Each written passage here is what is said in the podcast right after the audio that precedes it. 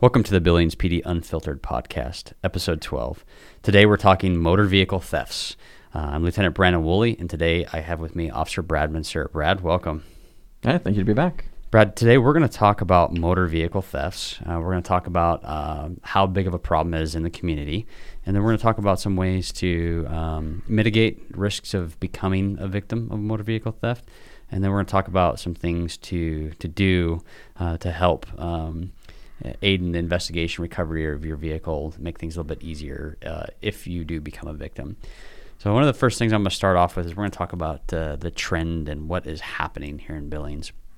Uh, give you an example. Back in 2010, uh, we had 383 motor vehicle thefts, and it's been on a steady rise until about 2016, uh, when we peaked at 820 vehicle thefts in a year. Um, that's uh, that's like three a day. Uh, we developed and implemented our street crimes unit, who heavily targeted over the last few years those motor vehicle thefts, which have driven some of the numbers down. In 2019, we had a, a low back down to 572. Uh, but then 2020, uh, during the pandemic, uh, we're back up there to a new record high of 858 motor vehicle thefts uh, in a year. Um, that's pretty substantial. Uh, there's a lot of inconvenience to the victims, uh, and uh, there's a lot of um, uh, it's a, there's a huge cost. Not as it inconvenience, but there's a cost that comes to it. Uh, a lot of times, these vehicles are are not recovered in the same condition that they were taken in, unfortunately. Um, so, real quick, we're heading into wintertime, and wintertime is when we see our spike of motor vehicle thefts. Uh, give us some uh, some tips and stuff like that. And before we talk about the tips, we just kind of want to point out and note that, you know, obviously nobody should be stealing anybody's car. Uh, but it does happen. And we just want to talk about some of the things that we have control over uh, to try to mitigate those. So, talk to me about some tips. We're going into wintertime. How do we reduce some of these numbers by um, preventing ourselves or making it harder to become victims of, of this crime? So, the biggest piece is when people leave their vehicle idling to warm up in the morning or after work to go home. Uh, we see a large number of vehicles taken because what's better than having a car running with the keys in it? That, that's the number one thing we see.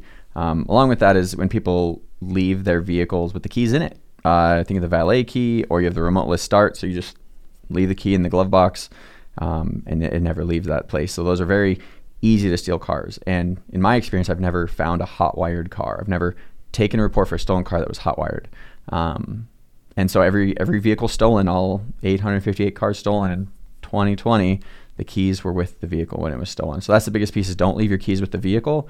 Um, and if you leave it running, idling, um, if you don't have the auto start where the key doesn't have to be near the vehicle, uh, make sure you have two sets of keys where you can lock the doors and get back to your car and unlock it while it's idling. Because, well, yes, someone can still break your window, and we see that. Um, that's less likely to happen. Um, another consideration is not to leave valuables out in the open. Um, if people see computers, guns, um, expensive items, jewelry in a vehicle, they're they're going to try to get into the vehicle. Um, so we do have a high number of theft from vehicles. We also have once people get into that vehicle, if they find a set of keys, they're going to take the car. Um, they're already at a point where the theft isn't beyond them, so they're gonna they're gonna take the car and that's those steps we can take as individuals, as citizens, to, to prevent it. don't leave the keys with the car, and you don't need to idle your car for the engine. We do it to keep ourselves warm. Um, I would recommend just make sure you have a good coat and a pair of gloves and a hat on your drive. Um, it's better to be a little cold than to be out the car because not all insurance companies, not all insurance policies cover stolen vehicles, and and we don't find cars right away. Some cars we've never found. You know, and and so you bring up kind of a good point about um, you know not leaving things in your cars, especially guns, valuables, jewelries. But guns create an increased risk for officers when they do recover or they see your vehicle.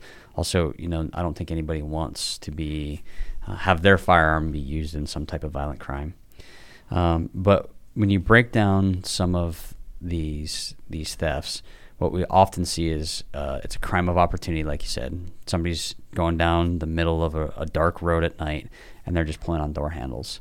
Uh, stealing things out of it, money, wallets, uh, whatever, and then they find the keys in the vehicle and they take it. It's, it's a crime of opportunities, what we call.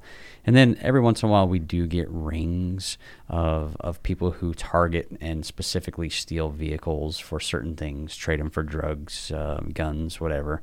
Um, but when we're looking at being able to reduce the numbers largely, we look at those crimes of opportunity.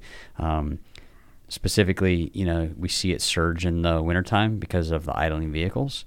Uh, in the summertime, we see it a lot with the, the juveniles not being in school. They're out late, running around, going from you know neighborhood to neighborhood, looking into vehicles. Often uh, accompanies a stolen vehicle. Um, so those are some tips to prevent yourself uh, from from having a stolen, being a victim of a stolen vehicle. Uh, parking your car inside if you can uh, in a well lit area, and that goes the same for like we've seen a lot of catalytic converter thefts lately as a trend. Um, those kind of same principles of keeping your car parked under a light somewheres or good lighting outside of your residence can help deter that type of crime let's say uh, now let's let's transition to you're a victim of auto theft. What should you do? The very first thing you should do is call dispatch. It doesn't have to be 911. You can use our non-emergency number as well, um, 657-8200. Give us a call. Let us know your vehicle's taken because the sooner we know there's a car on the road that is stolen, the sooner we can start looking for it and potentially stop it and get your car back. Um, the other thing is if you find your motor vehicle, make sure you give us a call and let us know you found your motor vehicle after it's been reported because uh, we treat a stolen vehicle as a serious felony offense. And so, uh, along with those serious offenses, uh, typically people stealing cars have other crimes um, being committed by them at the same time. So we might have a felon in possession of guns, there might be drugs in the car, and so there's there's an elevated risk for the officer stopping that car because that person might be trying to get away with more than just the stolen car. And so uh, it's very likely if you're stopped in a stolen car, you will be pulled out by commands at gunpoint. And so if you're the owner of the car, to avoid that, which has happened, um, give us a call. Let us know it's been recovered. Um, we'll come do the the recovery investigation, which includes uh, fingerprinting the car, photographs, documenting any new damage. Is there anything stolen in it from other vehicles that could help us pinpoint a suspect?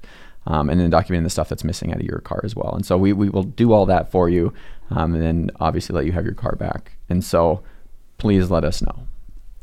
So the other part too is when when you get your vehicle back, um, we usually have people do like inventories. We'll obviously process it. We'll look for evidence, uh, but oftentimes the cars are used in other crime sprees. Um, and so while we may not have the time to identify everything uh, at the very get go, if you recover your car uh, have an opportunity to go through it. If you find things in your vehicle uh, that don't belong to you, that are items of value, you need to call the police department back so we can come collect those and see if we can find the rightful owners of, of, of that property. Um, you'll get a police report, uh, and then you'll have to obviously get a hold of your insurance companies to see if they can, uh, if there's anything in your policy that can help make you whole again. Um, and uh, like like you said, Brad, it, there's times where we don't ever find the vehicles. There's times that we do. Uh, there's usually damage to them because they're not treated nicely. Um, and so uh, so yeah, there's a lot of things that go through that just make it more than just your, your car getting stolen. Mm-hmm. What other what other tips or piece of advice would you give to somebody if they're involved and have to deal with this? I do know a lot of people have found their own stolen vehicles. Um, we look for them as much as we possibly can, um, but our, our days aren't spent just doing proactive work. I would say 60 to 80% of an officer's day is spent reacting to calls. And so um, if you report your vehicle stolen, every officer on every shift will know it's stolen and will take every opportunity they can to look for it, like we look for all vehicles. Um, but the, some of the reasons we never find vehicles or owners find their own in an alley somewhere uh, is, is if you dedicate a whole eight hours to look for your vehicle, you have a better chance of finding it than an officer might. Uh, that's no dig at the police department, and that's no dig at the owner. Um, it's just be prepared that that we may not be able to recover it right away. And and some people joyriding or they're taking it. they're say they're stealing stuff out west, and they live on in the heights. They may drive that car close to where they live to carry all of the items they stole out of all the other cars so they can do whatever they're going to do with that stuff. And so um, we may not find that vehicle for quite a while, and it may be in worse shape than we found it. The the saying "drive it like you stole it" doesn't come from nowhere, um, and we see that to be true. And a lot of times the recoveries just come from being um, uh, good neighbors who recognize a car that's been parked out of their house for two days that shouldn't be there. Um, so uh, that goes along with the abandoned vehicle program. But if you're if you're somebody who sees a vehicle in your neighborhood and it just looks out of place and it's been there for a couple days, um, there's you can always call that in, and officers will come by and, and they'll run the VIN number the license plate number to see if it is a stolen vehicle for for you, so you can uh, get your vehicle recovered. Um, this is one of the episodes where we're trying to keep things short and sweet to the, the point and uh, provide the some tips for the public. Uh, so we will uh, close out. Thanks for listening. Till Thank next you. time. Thanks.